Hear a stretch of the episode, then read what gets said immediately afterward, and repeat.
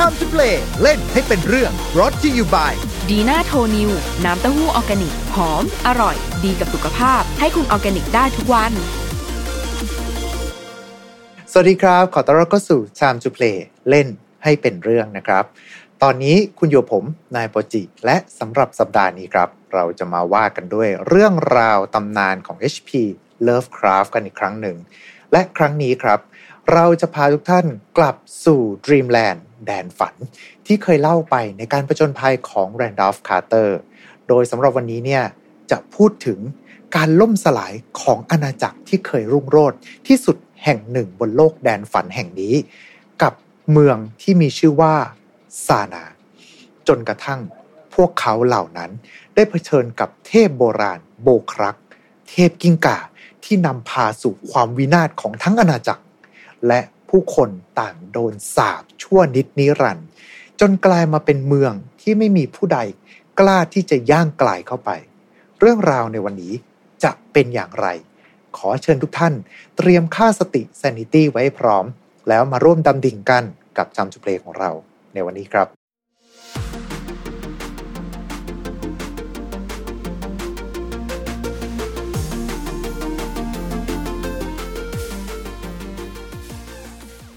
และสำหรับเรื่องราวในวันนี้นะครับ ผู้ที่จะพาทุกท่านก้าวเข้าสู่แดนฝันกันอีกครั้งหนึ่งจะเป็นใครไปไม่ได้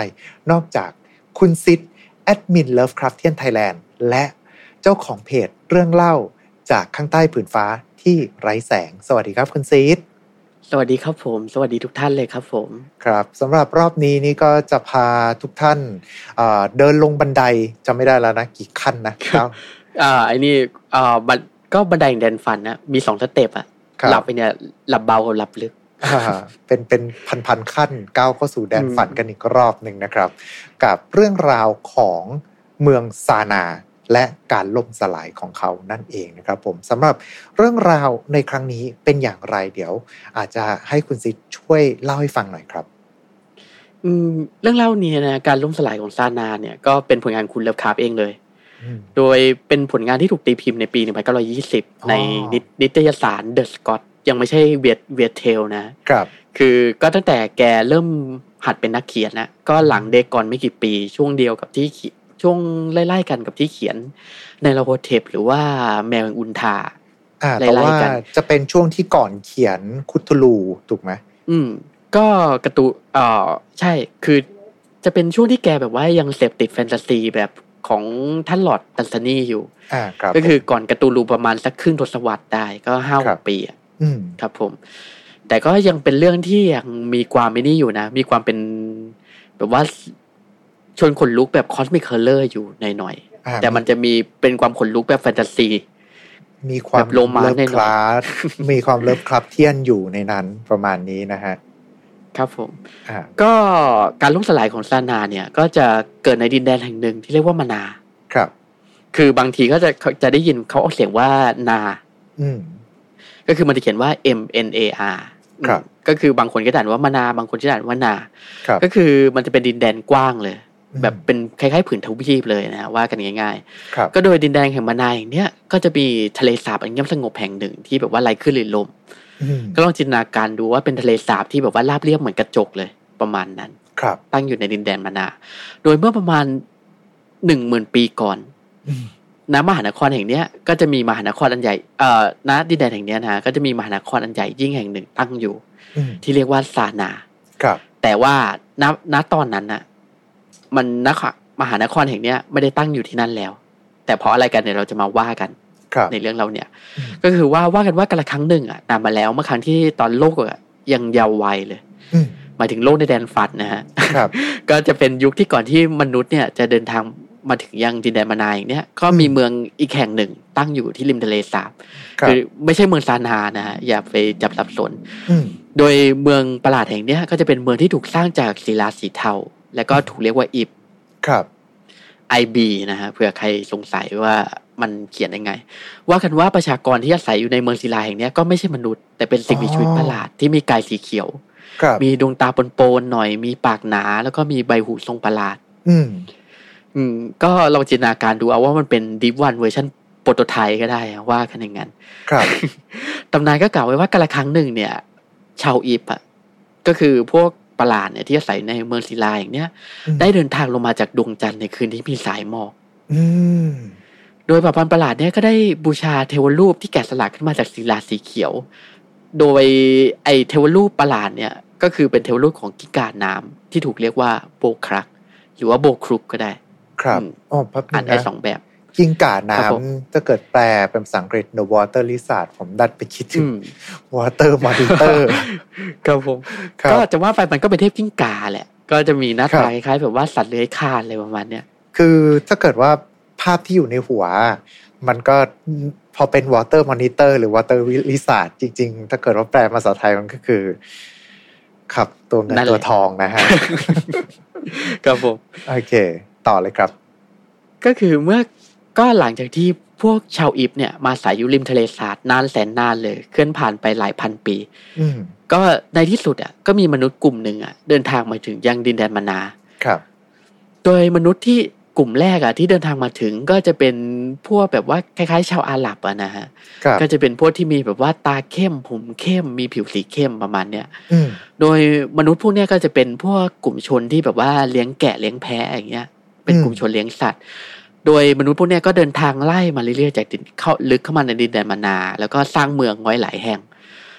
แล้วก็ที่ริมทะเลสาบแห่งนี้เองอะชาวพวกมนุษย์เนี่ย ที่ณปัจจุบันเนี่ยก็คือชาวมานาเนี่ยครับก็ได้มาตั้งถิ่นฐานไว้ยังริมทะเลสาบแห่งเนี้ยก็เพราะสมัยแต่สมัยก่อนนู้นน่ะอืมถิ่นเนี้ยมันเต็มไปด้วยแร่ล้ำค่าครับเขาเลยตัดสินใจที่จะสร้างเมืองเล็กๆขึ้น และเมืองเล็กๆแห่งเนี้ยก็คือเมืองที่เรียกว่าซานา อืมโดยชาวซานาก็พ้นโดยหลังจากที่อาศัยอยู่มาที่ริมทะเลสาบเนี่ยสักพักหนึ่งชาวซานาก็ก็พบว่าที่อีกฝากฝั่งหนึ่งของทะเลสาบ มันมีพวกชาวอีบเนี่ยอาศัยอยู่ครับในเมืองศิลาอย่างเนี้ยโดยก็เหมือนอย่างที่เราได้เล่าไปนะ ชาวอีบเนี่ยก็เป็นแบบว่าเผ่าพันธุ์ที่ค่อนข้างจะประหลาดอะผิดแปลกไปจากมนุษย์อืมมีรูปลักษณ์ที่แบบว่าค่อนข้างจะน่ารังเกียจคือมองปุ๊บเสร็จก็ไม่อยากมองแล้วประมาณเนี้ยครับแล้วก็พวกชาวอีฟเนี่ยจะเป็นเผ่าพันธุ์ที่ประหลาด คือจะชอบประกอบพิธีกรรมที่แบบว่าผิดที่ผิดทางนอกลีกไปจากมนุษย์อะอืมแบบว่าในคืนที่มีพระจันทร์เสี้ยวเอ่อ พระจันทร์คืนเดือนแรมอย่างเงี้ยก็จะมาแบบว่ามาเต้นระบำล้อมรอบแบบว่าเทวรูปอะไรอย่างเงี้ยคือแบบว่าพระชาวซานาเห็นแบบว่าก็รู้สึกรังเกียจอะแบบว่ามันผิดแปลกไปจากจารีตของพวกเขาอะครับ ก็เลยทำให้ชาวซานาเนี่ยแบบว่าค่อนข้างที่จะแบบว่ามีมุมมองต่อชาวอีฟพวกเนี้ยในทางที่ไม่ดีเท่าไหร่ อืม รู้สึกจริงชัง เพราะว่าด้วยอืมความที่แตกต่างกันเกินไป ไม่ว่าจะเป็นทั้งรูปลักษณ์ภายนอกแล้วก็จารีตประเพณีต่าง ๆ นั่นเองนะฮะ อืมก็จนกระทั่งแบบว่าชาวซานาเนี่ยก็แบบว่าออกลูกออกหลานมาจนแบบว่าเมืองเนี่ยค่อนข้างที่จะแบบว่าขยายขึ้นโตขึ้นโตขึ้นเรื่อยๆจนกระทั่งในวันหนึ่งอะความเกลียดชังเนี่ยก็ปะทุขึ้นมาครับกลายเป็นความขัดแย้งอืมก็เลยทำให้มีชาวซานาหลายคนเนี่ย พวกหนุ่มๆอย่างเงี้ยก็ตัดสินใจที่จะถืออาวุธ แล้วก็เคลื่อนทัพกันไปครับยังถิ่นที่พวกอิบอยู่อืมแล้วก็ได้สังหารชาวอิบทุกชีวิตเลยที่อยู่ในเมืองศิลาแห่งนั้นอืม คือมันก็ไม่ใช่สงครามนะ คือแบบว่าเป็นการแบบว่าฆ่าล้างพันธุ์เลยอะคือแบบว่าบุกไปแบบว่าไล่ฆ่ากันเลยซึ่งไม่มีสงครามไม่มีความขัดแย้งอะไรทั้งสิ้น ซึ่งตรงนั้นเนี่ยชาวอีฟเองก็เหมือนเป็นเอ่อสิ่งมีชีวิตที่อยู่ตรงนั้นโดยที่เขาก็ไม่ได้มีการอืมหยิบอาวุธขึ้นมาต่อสู้ หรือว่าก็ไม่ได้เข้ามาลุกลานอะไรกับ ชาวอ่าซานาใช่แต่ใช่ก็กลายเป็นว่าเหมือนเป็นชาวบ้านที่สุดท้าย โดนชาวซานาเขาไปเข็นฆ่า เพียงเพราะว่าอืมเขาเองเขากลับรู้สึกชิงชังกับรูปลักษณ์ภายนอก แล้วก็ความที่แตกต่างกันเกินไปเท่านั้นเอง อ่าใช่ ก็คือชาวซานาเนี่ยก็ได้ทำลายทุกอย่างเลยอืมทุกสิ่งทุกอย่างเลยนะไม่ว่าจะเป็นบ้านเรือนเมืองศิลาอะไรอย่างเงี้ยแล้วก็รวมถึงร่างไร้วิญญาณของพวกอีฟด้วยเนี่ยก็ถูกโยนลงไปในทะเลสาบอือ คือทุกสิ่งทุกอย่างเลยอะที่ชาวซานาได้ทำลาย ไม่ว่าจะเป็นซากศพเหลือ บ้านเมืองอะไรเงี้ยถูกทิ้งลงทะเลสาบทั้งหมด คือทะเลสาบมันใหญ่อะนะแบบว่ากว้างใหญ่ไพศาลเลยอืมโดยสิ่งที่เหลือรอดมาจากการทำลายหนนั้นนะก็มีเพียงแค่เทวรูปของโบครักอืมโดยนักรบหนุ่มคนหนึ่งอะชาวซานาก็ได้ตัดสินใจที่จะแบบว่าเอากลับไปเป็นของรางวัลประมาณเนี้ยก็แบบว่า เออเป็นแบบว่าจะ ชนะแล้วนะ คือมันก็ไม่ถึงชนะศึกอะชนะ แต่ก็แบบว่าไหนๆก็ทำลายแล้วก็เหลือเป็นของที่ระลึกแล้วกันเอากลับไปซานาด้วย เหมือนไอเทวรูปที่สร้างขึ้นจากหินเขียวของโบครักเนี่ยก็ถูกนำกลับไปยังไปตั้งไว้ในวิหารที่เมืองซานา เหมือนเวลาตอนเกิดสงครามในในโลกความเป็นจริงเอง เราก็จะเห็นว่าบางทีมันก็จะมีฝั่งที่ชนะก็คือ ไปหยิบของมีค่าหรือว่าพวกสถาอาจจะไม่ใช่สถาปัตยกรรมพวกรูปปั้นอะไรอย่างนี้ต่างๆ ของฝั่งผู้แพ้แล้วก็เอามาเก็บรักษาไว้เองนะครับ อืม แต่ก็พอเทวรูปเนี่ยถูกขนกลับมาเมืองอะ่ะ แล้วก็ตั้งในวิหารเนี่ยแค่คืนเดียวเท่านั้นนะครับ ในคืนแรกเลย ก็เกิดเรื่องประหลาดขึ้น ก็คือมีผู้คนพบว่าในทะเลสาบเนี่ย ที่เคยเงียบสงบเนี่ย มันมีแสงสว่างเปล่งขึ้นมา อืมด้วยคือก็ไม่มีใครอธิบายได้ว่ามันเป็นปรากฏการณ์อะไรเพราะมันไม่เคยเกิดขึ้นมาก่อน แล้วก็ในในลูกเช้าถัดมา ก็มีคนพบว่าไฮพีชของวิหารแห่งนั้น ที่มีนามว่าทรันอิชเนี่ย นอนตายอยู่ในวิหารเนี่ยด้วยสีหน้าสยดสยองเลยอืมคือตายเพราะอะไรไม่รู้คือแบบว่าตายแบบว่าด้วยสีหน้าท่าทีเนี่ยแบบว่าเหมือนแบบว่าเจอเรื่องสยดสยองเต็มที่มา ครับ โดยก่อนที่จะตายเนี่ยทรอนอิสเนี่ยก็ได้ทิ้งสัญลักษณ์ประหลาดที่สื่อถึงหายนะเอาไว้ ก่อนที่สิ้นใจด้วย ที่ฐานของเทวรูป อืมแต่อย่างไรก็ตามอะ ก็ไม่มีเรื่องอะไรเกิดไม่มีเรื่องราวอะไรเกิดขึ้นหลังจากนั้น จนกระทั่งเวลาแบบว่าผ่านไปหลายศตวรรษเลย ก็คือประมาณพันปี พันปีพอดี ที่เกิดเหตุการณ์ประหลาดนั้นขึ้น ครับ คือชาวซานาเนี่ยก็ลืมกันไปหมดแล้วเกี่ยวกับเรื่องราวทั้งหลาย เมืองซานาเนี่ยก็ขยายใหญ่ขยายใหญ่ขึ้นเรื่อยๆ จนจนกระทั่งเมืองซานาเนี่ยกลายเป็นเมืองที่มีประชากรมากถึงห้าสิบล้านคน ครับ แล้วก็คือมันเป็นมหามหานครที่รุ่งเรืองแล้วเต็มไปด้วยเป็นยังไงศูนย์กลางการค้า คือคนจะมาค้าขายก็มาหยุดพักที่ซานา แล้วก็มาแลกเปลี่ยนกับแร่ล้ำค่าอะไรอย่างเงี้ยเลยทำให้เมืองเนี้ยมันรุ่งเรือง คือคุณเล็บคาร์เนี่ยใช้เวลาอธิบายเกี่ยวกับความงดงามของซานาเนี่ยหลายหน้ากระดาษเลยนะ โห คือเราคงไม่อธิบายนะคือ เพราะมันแบบว่ามันเยอะมากลองจินตนาการดูว่ามันคล้าย ๆ แบบว่าเป็นมหานครใหญ่อะ พูดง่ายๆเออพวกคอนสแตนติโนเปิลอะประมาณนั้นอะอ่าทางกันต่อรุ่งเรืองประมาณนั้นเลย เพราะเราคงไม่ลงในรายละเอียดนะนะครับ ก็คือเวลาได้ผ่านไปพันปี คนก็จำไม่ได้แล้วว่าเกิดอะไรขึ้น ในคืนหายนะว่า high priest เนี่ยตายยังไง แต่คนยังจำได้ว่าในยุคเริ่มแรกอะ ซานาน่ะมีชัยเหนือพวกอิบครับ แล้วก็พวกเขาเนี่ยในทุกๆปีอะที่ผ่านไปเนี่ย พวกในวันเดียวกันกับที่พวกเขาได้ไปเก็นข้าพวกอิบเนี่ยก็จะมีการเฉลิมการจัดงานเฉลิมฉลองขึ้นเพื่อเฉลิมเฉลิมฉลองชัยชนะในคานั้น ครับ ปีเนี้ยที่เกิดเรื่องเนี่ย ก็คือชาวซานาเนี่ยก็ได้เฉลิมฉลองกันเหมือนทุกครั้งเลย แล้วก็ได้เชิญแบบว่าแขกเรือจากต่างเมืองเนี่ยมาด้วย ครับ แล้วก็ในคืนแห่งการเฉลิมฉลองอะ่ะ มันก็มีเรื่องแปลกอย่างคือในค่ำคืนนั้นน่ะ ก็มีคนอะ สังเกตเห็นเงามืดประหลาดลุ่งลุนมาจากดวงจันทร์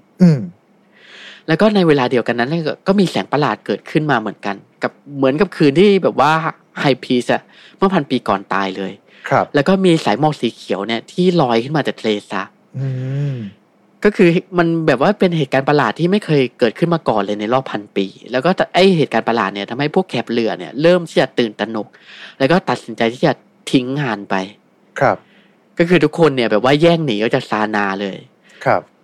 แล้วก็ด้วยแล้วก็ในขณะที่หนีเนี่ยก็มีข่าวลือแพร่กระจายไปทั่วเลยจากปากต่อปาก จากในพวกคนต่างเมืองที่กำลังจะหนีเนี่ย บอกว่าเมื่อย้อนเมื่อพวกเขาเนี่ยได้ย้อนมองกลับไปอะสู่หอคอยหรือว่าปราสาทของเมืองซานาเนี่ย เขากลับพบว่าแทนที่จะพบแบบว่าพวกกษัตริย์หรือชนชั้นสูงเนี่ยกำลังเฉลิมฉลองในงานเนี่ยสิ่งที่พวกเขาพบเนี่ยกับเป็นตัวประหลาดสีเขียวที่กำลังแต่งองค์ทรงเครื่องเสร็จเต็มยศเลย ครับ แบบเดียวพวกกุนนาง แล้วก็เป็นไปได้ว่าเนี่ยอาจจะเป็นชาวซานาที่ถูกสาปให้กลายเป็นพวกอิบอ่าก็คือเรื่องราวทั้งหมดเนี่ยก็เลยทำให้หลังจากนั้นเป็นต้นมาเนี่ย ก็ไม่มีชาวมนาคนใดอีกเลยที่คิดแบบว่าอยากจะกลับไปเยือนอย่างซานา ครับ ยกเว้นก็แต่ว่าจะมีพวกคนต่างถิ่นเนี่ยที่เดินทางมาจากแดนไกลแบบผมสีทองตาสีฟ้าเนี่ยกล้าพอที่จะบุกกลับไปยังดินแดนซานาที่ถูกสาบครับ แต่ว่าพวกเขาอะเขาไม่มีใครพบร่องรอยการมีอยู่ของมหานครซานาเหมือนกันเฉพาะสิ่งที่เขาพบเนี่ยก็มีเพียงแค่แบบหนองน้ำเนี่ยที่แผ่ขยายไปไกลสุดสายตา แล้วก็กิ้งก่าตัวสีเขียวแค่นั้นเอง ครับ ก็คือพวกกิ้งก่าไก่พวกพวกอิบเนี่ยที่กำลังแบบว่าประกอบพิธีประหลาดอยู่รอบๆเทวรูปสีเขียวของโบครักเนี่ยในคืนเดือนแรมแค่นั้นเอง สรุปง่ายก็คือการล่มการล่มสลายของซานาเนี่ย ก็เกิดขึ้นเพราะคำสาปของโบคุกนั่นแหละ ครับผม และนี่ก็คือเรื่องราวโดยคร่าวๆของ The Doom That Come to Sana อ๋อซึ่งสำหรับเรื่องราวนี้นี่คือฟังแล้วว่าถ้าบอกว่ามาจาก H.P. Lovecraft โดยตรง แต่ว่าก็จะแตกต่างจากงาน ของทาง Lovecraft หลังจากช่วงยุคที่เขาเขียนคุทูลูไประดับหนึ่งพอสมควรเลย เพราะว่าช่วงคุทูลูหลังจากนั้นเนี่ยส่วนใหญ่ก็คือจะเป็นเรื่องของอาจะมีความเป็น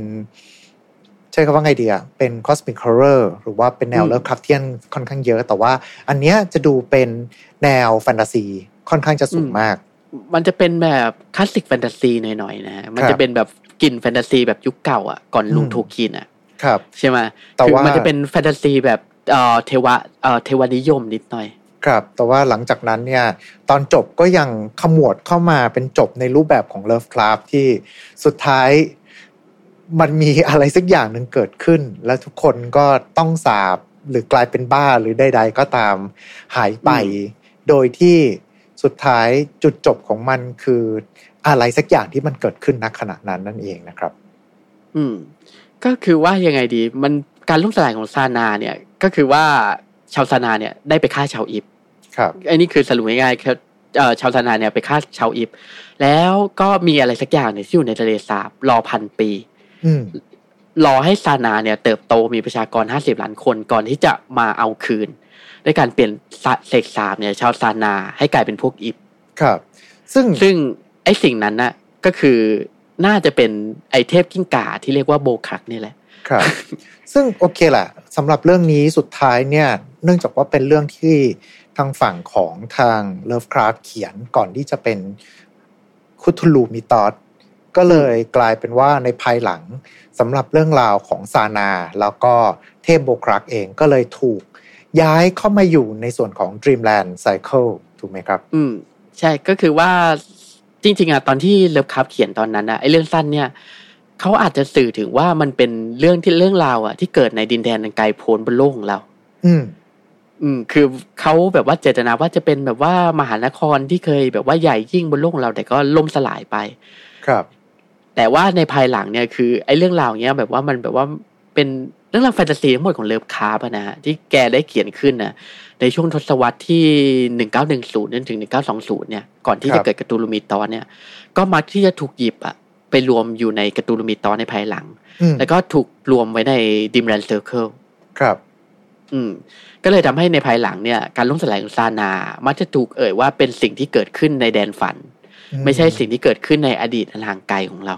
ครับผมก็สำหรับคนที่สนใจนะฮะ เราเคยทำการประชนภัยของ Randolph Carter แล้วก็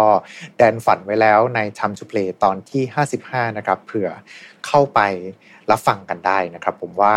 จะมีความมหัศจรรย์แฟนตาซี และวิปลาสขนาดไหน แต่ว่าโอเคกลับมาที่เรื่องของการล่มสลายของมหานครซานากันดีกว่า แล้วสำหรับสิ่งที่อยู่ในเรื่องราวนี้อาจจะเริ่มต้นจากชาวอีฟก่อนละกัน ชาวอีฟเขาคือใครอะไรยังไงบ้างครับอืม ถ้าอิงจากตำนานในเรื่องนะฮะชาวอีฟเนี่ยเราก็คือจะเป็นเผ่าพันธุ์อันเก่าแก่ที่ไม่มีมนุษย์มานะเอ่อมนุษย์อะชาวมะมนาคนไหนเนี่ย รู้เลยว่าที่แท้จริงอะมันคืออะไร ครับ จะสังเกตนะเราเริ่มจะสังเกตเห็นแล้วแนวคิดเกี่ยวกับเลิฟคราฟต์อืมอยู่ในเรื่องก็คือว่าเป็นสิ่งที่ยากจะอธิบาย เราไม่รู้ที่มาที่ไปของมัน ครับ โดยชาวอีฟเนี่ยก็ถูกเล่าในตำนานที่ถูกบันทึกเอาไว้นะฮะก็จะครับถูกกล่าวว่ามันเน่ะเป็นบางสิ่งที่มาจากดวงจันทร์ อืมคล้ายๆกับตอนช่วงท้ายที่บอกว่า อยู่ดีๆก็มีคนเห็นอะไรสักอย่างหนึ่งที่มาจากดวงจันทร์ อืม ใช่ ก็คือบางทีมันอาจจะเป็นสิ่งมีชีวิตจากนอกนอกโลกเหมือนกัน ถ้าเราเราจะตีความอย่างนั้นก็ได้นะครับคือมันอาจจะเป็นสิ่งมีชีวิตที่มาจากแบบดวงดาวไกลโพ้นแล้วก็ย้ายมาตั้งอาณานิคมอยู่บนโลกของเราก็ได้ประมาณนั้น ครับ โดยไอ้ชาวอีฟเนี่ยก็จะบูชาเทพจากต่างโลกที่เรียกว่าโบครักอืมหรือจะอ่านว่าโบครุกก็ได้ มันอ่านได้สองอย่าง เพราะผมครับเคยได้ยินทั้งคู่อะ แป๊บหนึ่งนะ แปลว่า แปลว่าสำหรับเรื่องราวของทางอีฟเองนี่คือจริง ๆ ก็เป็นเผ่าพันธุ์ที่ถูกสร้างขึ้นมาสำหรับเลิฟคราฟต์โดยที่สุดท้ายก็โดนทำลายไป ถูกไหมอืมใช่ไม่ได้ผมมีว่าอะไรขนาดนั้น ใช่ก็คือว่าเผ่าพันธุ์อีฟเนี่ย จะโผล่มาแค่เรื่องนี้เรื่องเดียว ถ้าเกิดไม่รวมแบบว่าพวกแบบว่างานที่เอาไปต่อยอดอย่างใน Pathfinder อะไรอย่างนี้นะ เราจะไม่รวมอ่าซึ่งเป็นนะตัวเกมพวกอะไรอย่างนั้น อืมคือถ้าเกิดว่าเป็น official เนี่ยจะโผล่มาในเรื่องนี้เรื่องเดียว เพราะในภายหลังเนี่ย ผมว่าไออีฟตัวอีฟเนี่ยก็อาจจะเป็นแบบบทท้ายของ Deep One น่ะที่ครับคุณเลิฟคราฟต์แกเอาไปเขียนเพิ่มในภายหลัง อืมเพราะมันมีความค่อนข้างมีความคล้ายคลึงกันพอสมควรเลยนะ ระหว่างอีฟกับ Deep One คืออย่างอีฟเนี่ยก็จะบูชาโบครักถูกไหมฮะครับ แต่อย่าง Deep One เนี่ยก็จะบูชาเทพท้องทะเลอย่าง Dagon หรือว่าอย่างคธูลู อืม ก็เป็นอืมพวกอันนั้นนี่จะเป็น เผ่ามนุษย์ครึ่งปลา ในขณะที่อีฟนี่ก็จะดูเป็นมนุษย์ตัวเขียวๆ เหมือนเป็นมนุษย์ต่างดาวในเวอร์ชั่นของทางเลิฟคราฟต์จะว่าอย่างนั้นก็ว่าได้ รูปลักษณ์ก็เหมือนกันเลยนะ คือจะมีดวงตาปูดโปนๆปากหนาๆ แล้วก็มีใบหูทรงประหลาด ผมแอบรู้สึกอืมว่าเขาพยายามที่จะทางเลิฟคราฟต์พยายามที่จะเหมือนเขียนมาโดยที่อิงจากอะไรหรือเปล่า เช่นอาจจะพูดถึงเรื่องของอา คำศัพท์อินคาอะไรประมาณเนี้ยครับ ที่ว่าจะเป็นเผ่าพันธุ์หนึ่งที่เข้ามาแล้วก็ไปล้างอีกเผ่าพันธุ์หนึ่งก็อาจจะเป็นไปได้นะ แต่ผมว่าไอเดียไอเดียของเลิฟคราฟต์แกแบบว่ายังไงดีอะอีฟเนี่ยน่าจะเป็นตัวแทนของบางสิ่งที่แปลกแยกมากกว่า อืมคือคือจริง ๆอะไอเดียบางสิ่งที่แปลกแยกของเลิฟคราฟต์อะมันก็มาจาก Dagon แล้วนะเพราะอย่าง Dagon เนี่ยก็ถูกเขียนก่อนหน้านั้นไม่กี่ปี ครับ ซึ่งไอ้เรื่องนี้ก็ถูกเขียนต่อมา ซึ่งไออีฟเนี่ยก็อาจจะเป็นตัวแทนของบางสิ่งที่แปลกแยกอย่างไอเผ่าอย่างตัว Dagon หรือว่าอะไรอย่างเงี้ย คือมันอาจจะเป็นแบบ prototype อะที่แกเอาไปต่อยอดแกเป็น cosmic horror ในภายหลัง แต่ในในมุมของผมผมแค่ฟังแล้วรู้สึกว่าเหมือนเป็นเรื่องราวในประวัติศาสตร์ที่เราเคยอืมอ่านแล้วเราก็รู้สึกคุ้นหูกับมันมาตลอดหลาย ๆ ครั้งมากในที่เป็นเรื่องราวของอ่า สักเผ่าพันธุ์หนึ่งอาจจะสักประเทศหนึ่งที่พอไปสร้างอาณานิคม ตั้งอาณานิคมสักที่หนึ่งประมาณเนี้ย แล้วสุดท้ายก็คือมีการกวาดล้างคนที่อยู่ก่อนหน้าเพื่อที่จะเหมือนกับพยายามที่จะยึดทรัพยากรไปอะไรไปประมาณเนี้ยครับ อันนี้ก็อืมเป็นไอเดียผมนะ ผมฟังแล้วรู้สึกว่าแบบไปคิดถึงตอนอเมริกาใต้ที่แบบว่าคล้ายๆแบบว่าสเปนใช่ไหมใช่ สเปนไปเจอเนี่ยไปเจอพวกเผ่ามายา ใช่ อารมณ์ประมาณนั้นแหละครับ ก็เลยรู้สึกว่าแบบเออมันมันมันรู้สึกคล้ายมาก แต่ว่าโอเคแหละ นี่ก็คือเป็นเผ่าอีฟแต่ว่าอืมแล้วโบครักล่ะ เทพองค์นี้คือใคร เพราะว่าดูจากประวัติแล้วรู้สึกว่าขึ้นไปถึงระดับเกรดโอวันเลยทีเดียว อืม เพราะในภายเอาเพราะโบครั้งเนี่ยในเรื่องเนี่ยจะไม่ปรากฏตัว ครับ ใช่ไหมจะคล้ายๆเทพหยิกเลยหยิกที่เราเล่าไปเมื่อคราวก่อน คราวก่อนนู้นอะก็ไม่ปรากฏตัวเหมือนกันครับคือโบครักเนี่ยจะออกมาในแนวแบบเทพตามกรนำเลยมพอไอ้เรื่องเนี้ยมันเป็นเรื่องที่เขียนก็คือตูลูมิตอสก็เลยทำให้คุณเลิฟคราฟต์แกแบบว่าจะยังคงแบบว่าอิงไอเดียแบบเทพแบบเดิมๆอยู่ ครับ ก็เลยทำให้โบคักอะจะออกมาแนวนั้น คือเป็นเทพที่แบบว่าไม่ได้แบบโผล่มาทำลายแบบกระทืบแบบเมืองอะไรอย่างเงี้ยจะไม่ใช่เทพแนวนั้นครับจะเป็นเทพที่แบบว่าคอยเสกสาบคนน่ะ จากเบื้องบนหรือว่าจากเบื้องหลัง อืม แต่อย่างไรก็ตามเนี่ย โบคักเนี่ยเป็นเทพที่ถูกคนเอาไปใช้ครับบ่อยนะ แล้วก็อืมมาที่ถูกเขียนน่ะออกมาในรูปของกิ้งก่า อืม แต่ไอ้กิ้งก่าที่ว่าเนี่ยคือไม่ใช่แบบกิ้งก่าแบบตัวคุณเงินคุณทองนะ จะมาแบบกอดซิลล่าเลย ครับ คือมันจะไอเทพโบครั้งเนี่ยมันจะถูกเขียนอธิบายไว้ว่าคล้ายๆ กับตัวกอดซิลล่าที่มีระยางแบบว่ายื่นออกมาจากส่วนคางอะเออ ประมาณนั้นอ่าอืมฮะลองจินตนาการดูว่าเป็นเทพเป็นเทพระดับนั้นเลยอะครับ ก็โบครั้งเนี่ยจะเป็นเทพที่ถูกนับถือโดยพวกอิฟครับ แล้วก็จะเอ่อบางทีอะก็จะถูกเล่าว่ามันเนี่ยอาศัยอยู่ในทะเลสาบอืมแต่บางส่วนก็บอกว่ามันก็ไม่ได้อยู่ในทะเลสาบแต่อาจจะอยู่ที่ที่อื่น ซึ่งบางทีอะไอสิ่งที่ล่วงหล่นมาจากดวงจันทร์น่ะ ก็อาจจะเป็นมันที่มาแก้แค้นอ่าฮะ อืม โดยเทเอ่อโดยเทพโบคักเนี่ย มันก็ยากนะที่จะบอกว่าพลังเอ่อพพลังของมันเนี่ยอยู่ในระดับไหน ครับ เพราะมันเป็นเทพแบบว่าอิงตามแนวคิดแบบยุคเก่าเลยอะ่ะ คือเป็นเทพที่แบบว่าไม่ได้มีพลังแบบอะไรเวอร์วังอะไรมาก แต่ก็ยังคงแบบว่า มีอิทธิฤทธิ์มากพอที่จะเสกสาบคนทั้งเมืองอะ่ะ ให้กลายเป็นพวกอีฟได้อยู่ อืม อืม แต่อย่างไรก็ตามเนี่ย โบครักเนี่ยเป็นเทพที่แบบว่าไงดีอะโผล่ โผล่มาค่อนข้างเยอะนะ อย่างใน Pathfinder เนี่ยก็โผล่มา อ่า ตัวเกมใช่ไหม Pathfinder อืมคือโผล่มาคล้ายๆแบบว่าเป็นบอสที่สามารถแบบว่าสู้สู้ด้วยได้เลย ซึ่งก็ยากที่จะสู้อยู่ดีเพราะมันเป็นแบบว่าเป็นเทพระดับ Great Old Great Old One อะไรประมาณเนี้ยครับ อืม ซึ่งในภายหลังก็กลายเป็นแบบว่าเทพสายบ้าพลังไป แต่โดยเนื้อแท้เดิมของมันจริงๆอะก็คงจะเป็นเทพที่มีอิทธิฤทธิ์มากพอสมควรพอๆกับระดับยิกกันแหละถ้าครับถามผมนะอืมโดยโบครักเนี่ยก็ ยังไงดีอะคือจะเป็นเทพแบบว่าที่อาศัยอยู่ในแดนฝันมากกว่า จะไม่ค่อยแบบว่าถูกหยิบยกหยิบยืมมาใช้ ในแบบว่าเหตุการณ์ที่เกิดขึ้นในโลกแห่งความจริงสักเท่าไหร่ ครับ คือเป็นเหมือนกับเป็นเทพที่ถูกเมนชั่นไว้เฉยๆแต่ว่าไม่ใช่เทพที่เหมือนปรากฏกายออกมา เหมือนคุทูลูที่ต้องเอาเรือกลไฟมาพุ่งใส่อะไรประมาณนี้ อืม แต่ผมว่ามันก็เป็นอะไรอะเป็นเทพในระดับที่แบบว่าการ์ตูนรูเหมือนกันนะ คือแบบว่ามนุษย์อะก็ไม่สามารถต่อกรได้อยู่ดี ครับ เพราะขนาดเนี้ยชาวซานาเป็นต้องห้าสิบล้านคนยังถูกเซลเสกเป็นพวกอีฟหมดเลย จะเอาอะไรไปสู้กับมันอืมไอซีเดี๋ยวไอซีซึ่งโบครักเนี่ย เราก็ไม่รู้ที่มาที่ไปของมันเหมือนกันนะ ว่าจริง ๆ แล้วอะมันคืออะไรมันมาจากไหน หรือว่าจุดประสงค์ของมันคืออะไร เรารู้แค่ว่ามันเป็นมันถูกเรียกว่าโบครัก the water wizard แค่นั้นเอง ครับ อืม แต่มันก็เป็นเทพตัวหนึ่งที่ถูกต่อยอดเยอะอะเหมือนที่ผมว่าไป เพราะไอ้เรื่อง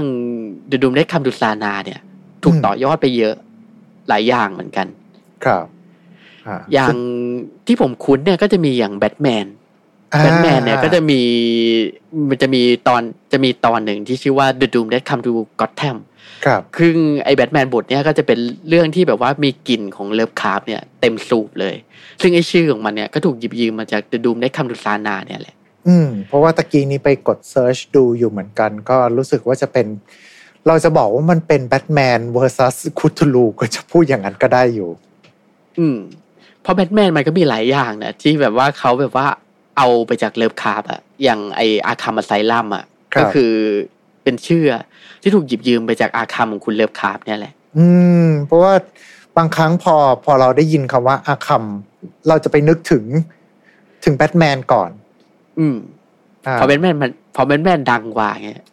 ครับใครๆก็รู้จักใช่ไหมคนก็เลยนึกถึงอาร์คัมอืมอาร์คัมของแบทแมนก่อนแต่จริงๆอาร์คัมเนี่ยก็มาจากอาร์คัมของคุณเลิฟคราฟต์เนี่ยแหละ ก็เดี๋ยวเผื่อถ้ามีถ้ามีโอกาสเดี๋ยวเราจะมาขยายความกัน ใช่เผื่อเผื่อสักตอนหนึ่ง พิมพ์กันเข้ามาอืมได้นะครับ ว่าอยากฟังไหม Easter egg ทั้งหมดของ HP Lovecraft ในซีรีส์แบทแมน อันนี้ไม่ใช่แบทแมนที่ออกมาเป็นทีวีซีรีส์หรือว่าเป็นตัวหนัง แต่แบทแมนที่อยู่ใน comics รวมไปถึงภาค The Doom That Came to Gotham เรื่องราวอืมจะเป็นยังไง เพราะว่าดูจากภาพกันแล้ว นี่มันคือแบทแมน versus คธูลูชัดๆอืม นะฮะเออก็พิมพ์กันเข้ามาได้แล้วไอ้เนี่ยตอนที่ผม search หาข้อมูลอยู่อะผมเจอว่าไอ้ตัวโบครักเนี่ยถูกเอาไปใช้ในอุลตร้าแมนไกอาด้วยฮ่อเออ มันจะถูกเรียกว่ารู้สึกว่ามันจะอะไรนะ Bokrug ป่ะถ้าเกิดผมจำไม่ผิด Bokrug น่าน่าจะประมาณนั้นโบคุลักโบคุแรกประมาณเนี้ยครับอืมเพราะผมไม่ใช่แฟนของอุลตร้าแมน มันก็ไอ้เนี่ยจะถูกเอาไปใช้เป็นแรงบันดาลใจในการสร้าง monster เหมือนกัน แต่รู้สึครับว่าภาคที่มี Ghatanothoa นี้จะเป็นทีก้า อืม อืม อุลตร้าแมนทีก้าซึ่งผมก็ไม่ใช่แฟนอุลตร้าแมนฮะคือถ้าผิดต้องขออภัยด้วย ครับ ก็ถ้าเกิดใครพอทราบข้อมูลอะไรเพิ่มเติมก็พิมพ์ในคอมเมนต์กันเข้ามาได้นะฮะ ก็เห็นได้ว่าอย่าง Bokrug เองนี่ก็ถูกใช้งานหลายที่มากอืม เพราะมันในเนี่ยอย่างไอ้พวกใน Dreamlands เนี่ย Dreamlands ของ Lovecraft เนี่ยจะถูกแปลงเป็นฉบับแฟนตาซีค่อนข้างเยอะ อย่างสมัยก่อนนะอย่างดีดีนดียุคก่อนที่แบบว่าลิขสิทธิ์อะ จะแบบว่าเข้มแข็งอะคนก็แบบว่าได้หยิบเอาแนวคิดเกี่ยวกับ Lovecraft เนี่ยไปใช้ ซึ่งไอเดียกับ Dreamlands เนี่ยก็ถูกเอาไปใช้ค่อนข้างบ่อย ก็ Bokrug สมัยก่อนก็มีอยู่ใน D&D ด้วยๆครับ แต่แบบก็ไม่ไม่ official นะต้องบอกไปก่อน แต่คือที่ official จริงๆเนี่ยคือใน Pathfinder อืมคือจะมีทั้ง Ib ทั้ง Bokrug เลยที่โผล่มาเป็นแคมเปญเลย หรือว่าอย่างในแคมเปญของ Call of Cthulhu เองอะของ Chaosium อะถ้าเกิดผมจำไม่ผิดอะ มันก็จะมีอยู่รู้สึกไอใน Orient Express อะแคมเปญที่เป็น Orient ไอรถไฟ Orient Express นะนะที่ดัง ๆอะก็จะมีแคมเปญอะที่เอ่ยถึง Bokrug อยู่ด้วย ครับ อืม เพราะ Bokrug ส่วนใหญ่เนี่ย ก็จะถูกโผล่หน้าออกมา เมื่อถูกเอ่ยถึงแดนฝัน อืมก็มันจะมีมันเนี่ยโผล่โผล่มาตลอดเลย เพราะไอ้ผลงานชิ้นเนี้ยของ Lovecraft ก็ค่อนข้างที่จะเป็นที่รู้จักค่อนข้างกว้างขวางมาก ๆ ในกลุ่ม แฟนที่สนใจเลิฟคาร์บก็อย่างวงเควิ m เมทัลเนี่ยก็มีเอาไปทำเป็นเพลงเหมือนกัน ครับอืมนี่นะฮะ ฝั่งของข้อมูลต่างๆผมกำลังพยายามจะหารูปมาประกอบเพิ่มเติม เพราะว่าจริงๆแล้วก็เราจะเห็นได้ว่าอย่างฝั่งของตัวเรื่องราวชุดนี้ เรียกว่ามันก็จะมีความเกี่ยวเนื่องกันกับอะไรหลาย ๆ อย่าง แล้วก็ตัวงาน ผลงานของ HP Lovecraft เองก็ถูกหยิบยกไปใช้ในหลากหลายสื่อด้วยเช่นเดียวกันนะครับ อืม อืม เพราะตัวเอ่อผลงานชิ้นเนี้ยมันจะมีความเป็นโรแมนต์แฟนตาซีค่อนข้างสูงทำให้ครับแบบว่าคนอ่านหลาย ๆ คนเนี่ยจะค่อนข้างชอบมคือถ้าเกิดว่าเราฟังแบบบทย่ออย่างเงี้ยเราอาจจะไม่เห็นความพิเศษของมันอะแต่ถ้าเกิคดรับเราอ่านเราแบบว่าไปอ่านเนื้องานจริงๆอะเราจะพบว่ามันเป็นงานที่แบบว่ามีความโรแมนต์ค่อนข้างสูงนะ ก็คือดูคืมีอความเป็นแฟนตาซียุคเก่าๆหน่อย อืม เพราะคุณเพราะอย่างเมืองซานาเนี่ย คุณเลฟคราฟต์แกก็อธิบายเป็นหน้าๆเลยนะครับ ว่ามันยิ่งใหญ่ยังไง คือเราฟังเราฟังเรื่องย่อของผมอะที่ผมเล่าไปอะเราจะไม่เห็นภาพใช่ไหมว่าซานามันยิ่งใหญ่ครัหบรือว่าอะไร แต่คือในเรื่องเล่าอะ คุณเลฟคราฟต์แกจะใช้เวลาบิวอะว่าอืมเนี่ยซานามันยิ่งใหญ่อย่างนี้นะ มีถนนปูด้วยหิน มีวิหารมากมาย มีแบบว่าหอคอยเยอะแยะ อะไรอะไรอย่างเงี้ยมีกำแพงที่แบบว่ากั้นไม่ให้แบบว่าขึ้นจากทะเลสาบเนี่ย ในวันที่แบบว่าพวกอีฟทุกฆ่าเนี่ยถาโถมเข้าเมืองประมาณเนี้ยคือแบบว่าแกอธิบายแบบว่าซานาเนี่ยยิ่งใหญ่มากทำให้เรารู้สึกว่าแบบว่าการล่มสลายของมันเนี่ย เป็นอะไรที่แบบว่าแบบยิ่งใหญ่จริงๆนะถ้าเกิดเราได้อ่าน ให้นึกสภาพตอนที่คุณเปิดดูหลอดเดลิงประมาณเนี้ยแล้วตัวเวอร์ชันนวนิยายครับที่ไม่ใช่หนังในหนังเราอาจจะอืมเห็นว่ามันไม่ค่อยมีอะไร เขา เนื้อเรื่องอ่านเดินการเดินทางการประจนภัย แต่ว่าถ้าเกิดว่าในนวนิยายเนี่ยบางทีโทคีนแกก็จะเขียนมาแบบว่า โอ้โหมอธิบายลังการงานสร้าง แค่แค่เดินทางจากชรายไปอ่าไปหาเอลลอน ผมจำได้ว่า บางอืมบางซีนเงี้ย แค่เดินทางแป๊บเดียวอะ่ะ แต่เขาอธิบายซีนนารีตรงนั้นพร้อมกับบทเพลงแล้วก็พวก อาอธิบายทิวทัศน์ต่างๆอะก็ประมาณ 3-4 หน้าอยู่เหมือนกัน แต่ถ้าเกิดในหนังเราก็จะเห็นอยู่แล้วว่าอะโอเคมันหน้าตาแบบนี้ดังนั้นโฟโดการเดินทางไป ก็เราจะมาโฟกัสกันแค่การประจนภัยอย่างเดียว เช่นเดียวกันคืออมถ้าเป็นงานวรรณกรรมเก่าๆ บางทีเขาอาจจะมีการอธิบาย โลกทัศน์ที่ค่อนข้างที่จะมีการลงรายละเอียดกับมันค่อนข้างจะเยอะมาก แล้วก็มันเป็นการแสดงให้เห็นว่าตัว Lovecraft เองจริง ๆ แล้ว อย่างเราเองเราอาจจะไปคุ้นชินกับงานที่เป็นลักษณะของเหมือนเรื่องราวที่เกิดในโลกของเราเอง อืมเราก็จะมีความทวิสต์ต่างๆ ที่มันเกิดขึ้นจากตัวทวยเทพโบราณที่เข้ามาใช่ไหมครับ แต่ว่าความเป็นจริงแล้วคุณ H.P. Lovecraft ก็มีความสามารถในการแต่งเรื่องแนวแฟนตาซีด้วยเช่นเดียวกัน แล้วก็ส่วนของตัว Dreamland Circle เอง ก็ถือว่าเป็นเหมือนกับอีกหนึ่งบทพิสูจน์ว่า ทางฝั่งของ Lovecraft ก็สามารถที่จะทำงานแนวนี้ได้นั่นเองนะครับผมอะสำหรับวันนี้ก็ต้องขอขอบคุณนะฮะทางคุณซิดที่ได้มาเล่าถึงเรื่องราวของโบครัก เทพกิ้งก่า ผู้นำมาแห่งการล่มสลายของซานานะครับผมขอบพระคุณมากเลยครับ ขอบคุณทุกท่านที่ฟังจนจบเช่นกันครับผมอะโอเคนะครับผมแล้วก็ อย่างเช่นเดิมเลยนะครับสำหรับทุกๆทท่านที่กำลังติดตามรับชม หรือว่ารับฟังกันอยู่ สามารถที่จะคอมเมนต์กันเข้ามาด้านล่างได้นะครับ ว่าอยากให้หยิบยกเรื่องราวของทวยเทพองค์ใดมาเล่ากันบ้าง บางองค์คุยกับคุณซิดแล้วล่ะว่า เนื้อเรื่องที่เป็นแคนนอนหรือว่าเป็นเรื่องราวที่ฝั่งของทางคุณเลิฟคลับเขียนน่ะบางครั้งอาจจะ น้อยจนกระทั่งไม่แน่ใจว่าเราจะสามารถที่จะเล่ามาเป็นหนึ่งตอนเต็มๆได้ไหม ก็บางทีอาจจะลองเป็นสักตอนหนึ่งที่อาจจะมีทวยเทพหลาย ๆ องค์มารวมกันประมาณนี้ครับ ก็พิมพ์กันเข้ามาได้ว่าอยากได้ยินเรื่องราวของใครกันบ้าง รวมไปถึงอย่างตะกี้นี้ที่เรามีการพูดถึงแบทแมนกับ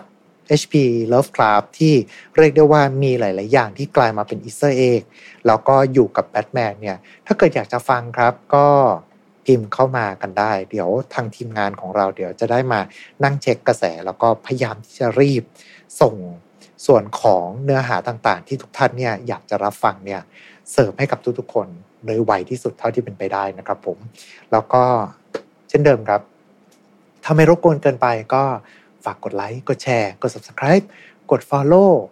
ส่วนของ Mission to Pluto Podcast ของเรา ไม่ว่าจะเป็นช่องทางใดที่ทุกท่านเนี่ยกำลังรับฟังกันอยู่ นะครับ หรือว่าจะเป็นการชมกันในรูปแบบของวิดีโอนะฮะก็จะขอบพระคุณมาก ๆ เลยนะครับ อาจจะช่วยกันแชร์ไปป้ายยาเพื่อนเยอะๆ หรือว่ากดไลค์ให้เพื่อที่ว่าทางเราเองจะได้มีวิดีโอมันจะได้ขึ้นหน้าแรกของทาง YouTube แล้วก็คนที่สนใจใน HP Lovecraft จะได้เข้ามาพูดคุยกันนั่นเองนะครับผม แล้วก็สำหรับวันนี้ก็หมดเวลาลงแล้ว เอาไว้เจอกันใหม่ สัปดาห์หน้ากับ Time to Play เล่น ให้เป็นเรื่องสำหรับวันนี้ขอบคุณแล้วก็สวัสดีครับ Time to Play เล่นให้เป็นเรื่อง Presented by Dina Toniu